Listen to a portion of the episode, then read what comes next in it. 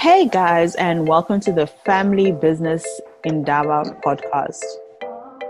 We are the voice of African family business promoting generational wealth and generational legacies.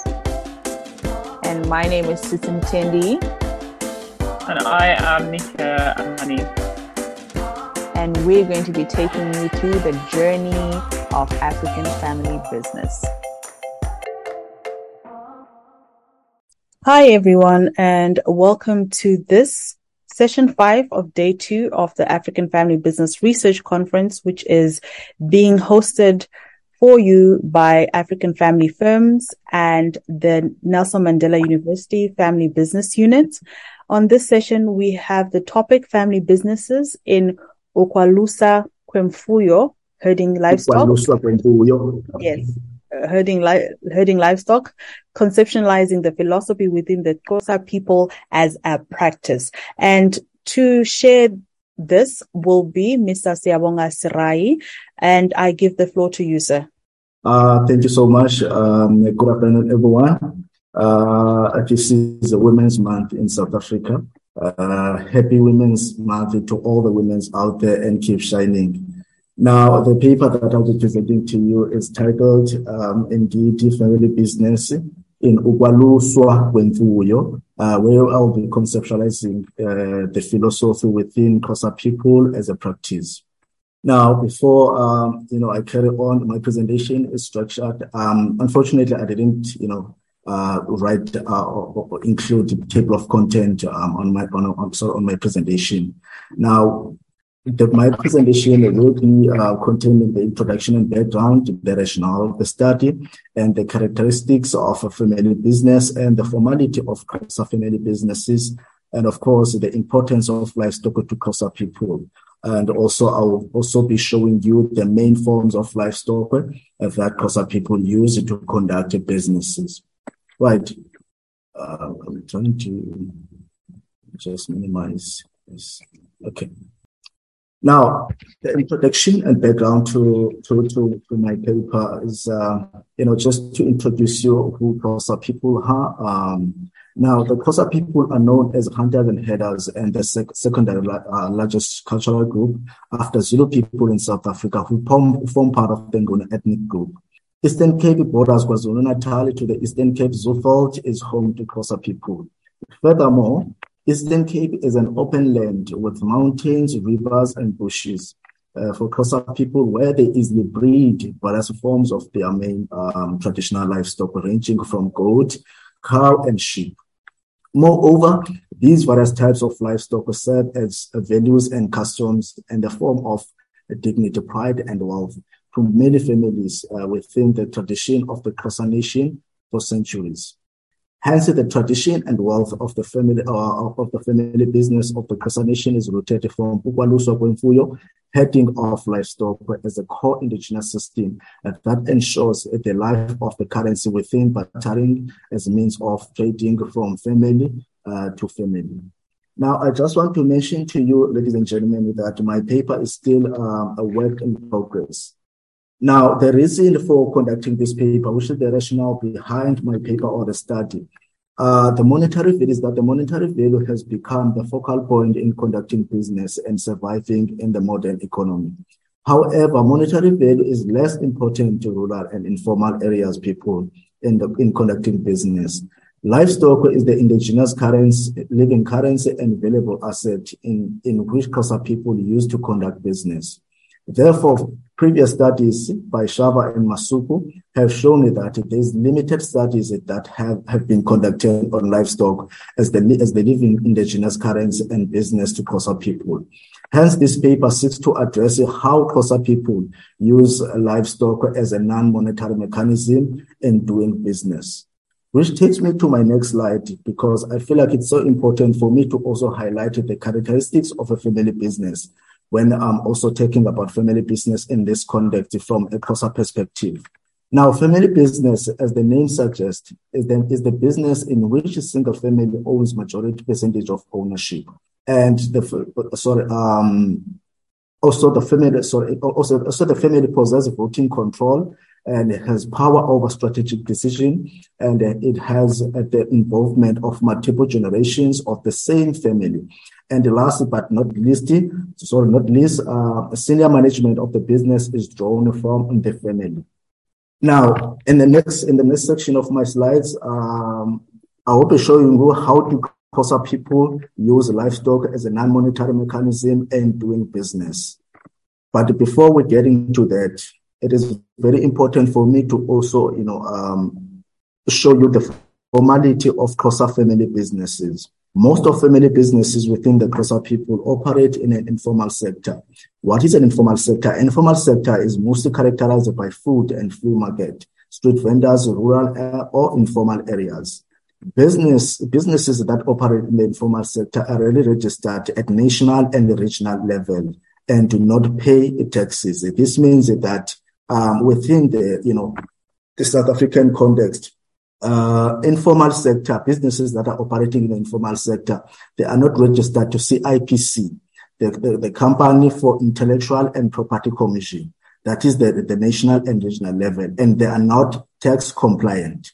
Therefore, livestock, which is treated as family business by Xhosa people, falls under informal sector since form, since form of business is mostly unregistered. Now, in this slide, I'm showing you the importance how important livestock is to Xhosa people in conducting business. Livestock is an integral part of many facets of indigenous tribes' daily existence, in addition to serving as a method of subsistence. Furthermore, Shava stated that in Xhosa rural communities, the role that monetary, the, the, that, sorry, that money plays in contemporary capitalist system is substituted by livestock as a social currency to cross a true barter exchange. The way that, that, that goat, cattle, and sheep are headed places the importance of non-monetary currency in a traditional business system among Xhosa families. In this regard, Alpra added that the majority of indigenous tribes, including Xhosas, who are classified as poor by modern Western capitalist standards of wealth, do so by relying on a thriving alternative family business in the form of non-monetary economy built around their livestock, which serves as a multi-purpose and living indigenous money or a living indigenous uh, currency. This is especially a fundamental point when compared to the monetary system volatility, which can abstractly depreciate with serious consequences for a family's capacity to support its living expenses and future security. Hence, uh, you know, emphasize that cattle and sheep are still considered the most important livestock by Xhosa families in doing business to survive in the current South African volatile monetary economy. All right, let me just quickly uh, go back to the previous slide. Before I move, I move to I move on to the next slide. I just want to emphasize that because this is the topic that is also close to my heart. Um, when I was conceptualizing this topic, um, I was triggered by the fact that I also have practical experience you know, um, in, in, in livestock. And I grew up in a family that is breeding livestock. And when I had to register at uh, the at university, um, I, you know, I think that was back in 2013 when I had to come to university. I didn't have any funding, bursary, and all of that. But my father managed to sell two cows um, at the time, and each cow was costing 8,000 rand. So that was 16,000 rand, and my registration was 5,500. Um, and then the rest, I think I was renting a bedroom at Zwide Township, um, which was costing 800 rand per month at the time back then in 2013. I think I was doing my, my, my first year. So, um, I just want to emphasize that uh, that's how important livestock is. So it goes a long way um, in terms of also supporting uh, family living expenses. Now, in this slide, I'm showing you the main forms of livestock within Xhosa Nation. This is a very interesting one, and I love these forms of um, livestock because these are the forms of livestock that we utilize the most. Um, you know, within, um, you know, within, within the Xhosa Nation. Now, the first form of livestock is goat, cattle, and sheep. Now, the importance of each of these livestock and how they are used to conduct businesses uh, by Xhosa, by sorry, by people. Goat and cattle are considered sacred uh, in Xhosa culture because they supply food, milk, and clothing, making hides. They also represented the harmony between the material world of the human and the spiritual realm of their ancestors and all other gods. Hence, the functions of goat and cattle are considered common in conducting the family business activities within the Xhosa nation. The strategic way in which goat and cattle are headed by Xhosa communities from an early childhood relates to the forest and rivers. This is to boost and ensure that they their stronger health system from childhood to adulthood as they become the most important livestock for Xhosa family businesses in certain traditional functions, including ritual and family, and funerals. For example, some Xhosa families do not have every form of livestock. Therefore, trade takes place between Xhosa families when one family exchanges one cow worth 10 goats to either perform a certain ritual or for the purpose of breeding. However, the value of the sheep is not as important as the value of the goat and cattle. Sheep in Xhosa family culture is normally traded for social gathering festivities such as Christmas and parties. Furthermore, the sheepskin in Xhosa culture is utilized to paint rondavels. Now, in terms of the generational wealth, the question of uh, you know the generational wealth. So now, livestock has a long history of a um, generational wealth in Xhosa communities from century to century. The generational wealth of livestock within Xhosa communities lies not only on food, skin clothing, lobola, and other various activities, but also on, on the investment. Breeding of livestock does not always start by means of barter exchange, but, but also by means of investment. For example, the cattle is the most valuable and difficult form of livestock to breed and herd in Xhosa culture. This means that the cattle worth more than the other forms of livestock, which is goat and sheep in the Xhosa communities. Moreover, the generational wealth of cattle is generated through the venture of cattle as an investment transaction that takes place between Xhosa families. This means that one family lends one female cow to the other family in agreement that when the loaned cow gives birth up to three cows, which serves as form of interest. The shareholder, which means the family that holds the ownership of the initial cow loaned, will, will get the loaned cow plus a two cow as return on investment and leave the, the sorry the debenture holder, the family that holds the ownership of the debenture with one female cow. The female cow carries over to generation uh, sorry, to generate more wealth from generation to generation for centuries. This also creates more employment as more shepherds are needed with number, which number of cows increases from year to year as a result of debenture of cattle. Now, in this slide, I am just I'm showing you the multiple use and role of livestock within Xhosa communities. And um, in, in my previous when I, when I, when I in my in my introduction and background slide, I also you know mentioned that Xhosa they also form part of Nguni uh, Nguni group, which which also there's also Zulu.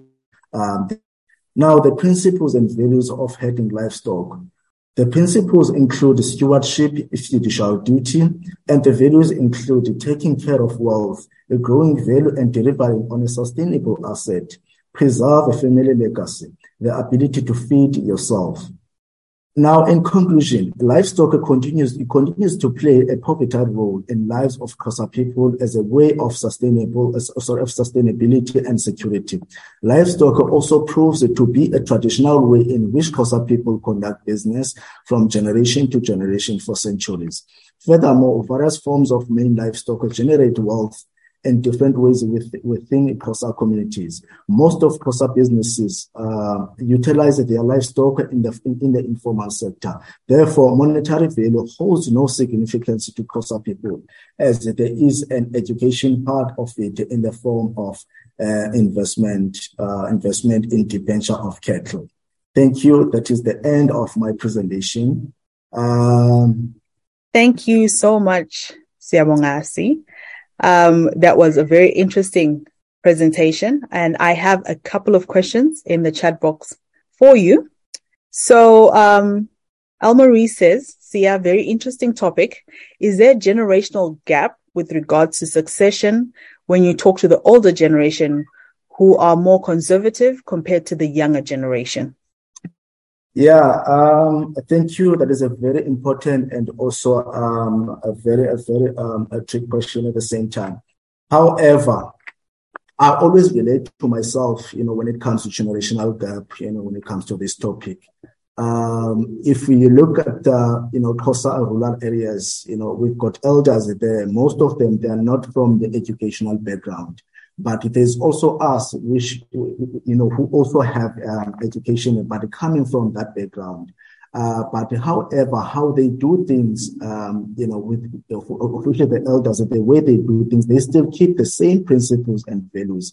And with us, you know, with the educated, educated generation, when we go back, even when I go back home, some of the things that I was taught, you know, growing up, you know, heading of like heading the livestock and everything, um, um, I, you know, I, I, I, forgot some of those things. So there is uh, a lot of generational gap, and also there is a lot of need to and to to, to you know to demonstrate to the public on how Xhosa people, um, you know, conducted their businesses using their livestock. I'm not sure if um answer the question. Yes, thank you, Sia. All right. Um, thank you, Sia. And then, what Next can people? Yes. What can people from the Western context learn and apply that will assist them in better managing the succession process inside their business? Say the question again. What can people from a Western context learn and apply that will assist them in better managing the succession process inside their businesses? All right. Um, within the Xhosa, within the Xhosa culture, because um, here, as I've demonstrated already, I'm just showing, I'm, I'm just showing how the Xhosa, Xhosa people conduct business from the Xhosa perspective. However, um, in terms of there's also a, there's there was also a point whereby I showed you the principles and values um, you know that you inherit from heading off livestock and also from doing businesses using the livestock. I think we in nowadays we tend to modernize most of the things and forget the culture where we are coming from. And as a result you know from you know people from other countries you know maybe for example from european countries they come into our country and they start writing uh, about our culture and they start sharing with how we live and with how we do things with our culture. For example you know just to make an example to the question that i was asked um, if I go out with 100 to head 100 cows and I come back with 99, um, 99 cows, uh, what I need to do is to investigate what happened to the missing cow. And I need to correct that incident from happening and ensure that I put some measurements in place. So, you know, from the Xhosa perspective, we are very, very careful uh, in terms of how we how we do business with our livestock. Thank you so much, Sia, for that answer. The next question is Do you think that this philosophy underlies other business practices evidence among amongst family African family businesses? Yes, um, I do think so. I do think so. This is the indigenous way of doing business uh, within within within within um, within um, African African African you know family businesses, um, and you know particularly from in South Africa and with Xhosa people. This is how they conduct their businesses. This is how in everything, you know, with, with, with conducting business using the livestock, start with heading of livestock, which is Ukwaluso Kwemfuyo. And Ukwaluso Kwemfuyo is a special concept that we use uh, for, for heading, is uh, sort of for heading of livestock. So I think, yeah, uh, in terms of um, in terms of just to you know, respond to your question, in terms of um, African family businesses, um, yes, the indigenous way of doing business um, within within within within African family businesses from a Xhosa perspective. Um, yes, I think this is. Um, what was your question again? Sorry. The question was, do you think this philosophy underlies other business practices evident amongst African family businesses? Yes, it does. It does. Based on my explanation, it does. Right. Thank you. Then the next question does livestock as a form of currency not prevent those using it from entering into the mainstream economy? Does livestock as? Does livestock as a form of currency not prevent those using it from entering into the mainstream economy? Well, um, that is a very good question as well, but we must understand that in South Africa, SMM is at the, at the biggest contributors to the gross domestic product of the country. So even even though they are operating in an informal sector and using their livestock and all of that, they are still contributing to the economy because there's also employment part of it. Um, you know, um, um, with doing businesses using the livestock. So I don't think they, they, they are prevented in terms of getting into the mainstream because you know of course um, I think when we when we also talk about the mainstream, we also talk about big businesses, um, you know, also big family businesses. However, in this context, you know, the you know my my, my emphasis is also you know within the SMMEs, but family also family businesses in the informal sector. So yes, the, the, the, so the answer to your question, they are not prevented from entering the, the mainstream. Thank you. And Saneli Siwe saying, I think your study is an excellent approach to recentering Afro-centered approaches to business. It underscores an important lesson of how the family and business has historically and continues to be able to organize communities around and for the benefit of its operating context. It is truly an exciting study and relevant in the in the climate of decolonizing business in South Africa and academia. Thank you so much. Um, Victor also says, very interesting title. Sounds very much like you were explaining how institutions survive even on the periphery. I'm certainly looking forward to reading this. Um, Victor also then asked, is this going to be an ethnographic study? Is, Did you is get, this what? Is this going to be an ethnographic study? All right. Um, I'm not sure if I, you know, I, I, I understand the question correctly, but the study is um, mainly focusing, for me, the study is mainly focusing in, in, in, in indigenous, um, you know, Xhosa family business, but specifically from, from the Xhosa perspective. So uh, I'm not sure if, you know, this is the question that, you know, who was that? Was it Victor or Raymond? Yes, that was um, Victor. yeah. Yeah. Uh, I can perhaps help you there because this is a yes. difficult question.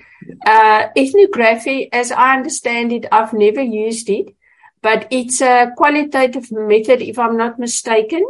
And it's a study through direct observation of users in their natural environment, um, rather than doing a study like we used to. So I think what he's asking is, are you going to, uh, directly observe this? Uh, will that be part of your methodology or are you going to do interviews or what, what is your methodology that you will be using? Yes, um, thank you so much. Thank you much. Thank you so much, Prof. Uh, you know, remember when I when I started when I started with my presentation, I said that this is a work in progress. However, the, the, the, methodology that will be employed in the study will be a qualitative method. And I've also mentioned that I, I, also have practical experience, you know, you know, in this topic. So I will also be using, um, you know, secondary data where I will also be, um, you know, extracting data from the pictures, videos and books and also, um, you know, journals. Right. Um, thank you so much. And, um, Sanelem, says this is a very interesting study. Well done. Thank you for sharing your story and making it personal. Um, also, um, Shelley says interesting study and important that indigenous systems be understood by all. And Elmarie says we need more topics like this in, in an African context and all the presentations the past few days have been interesting. Thank you to the contributors. Uh, Pakami Patrick says, thank you very much, Sia. This is a very interesting study. I like how you're able to conceptualize the idea of family business within a family, within an African perspective because it promotes African scholarship. And through this, uh, it is a deep, uh, positive, is a, it is a positive step towards knowledge democracy. Um, Lamla goes on to say an interesting study and very close to home. I also have firsthand experience of having been sent to school with money from selling livestock. And this continues to be the biggest source of income from my home village. And then finally, Welcome says, congratulations to UCR for your presentation. It carries in it potential contributions and African business knowledge. You just reminded me of the barter trade system African people used to use before the introduction of money.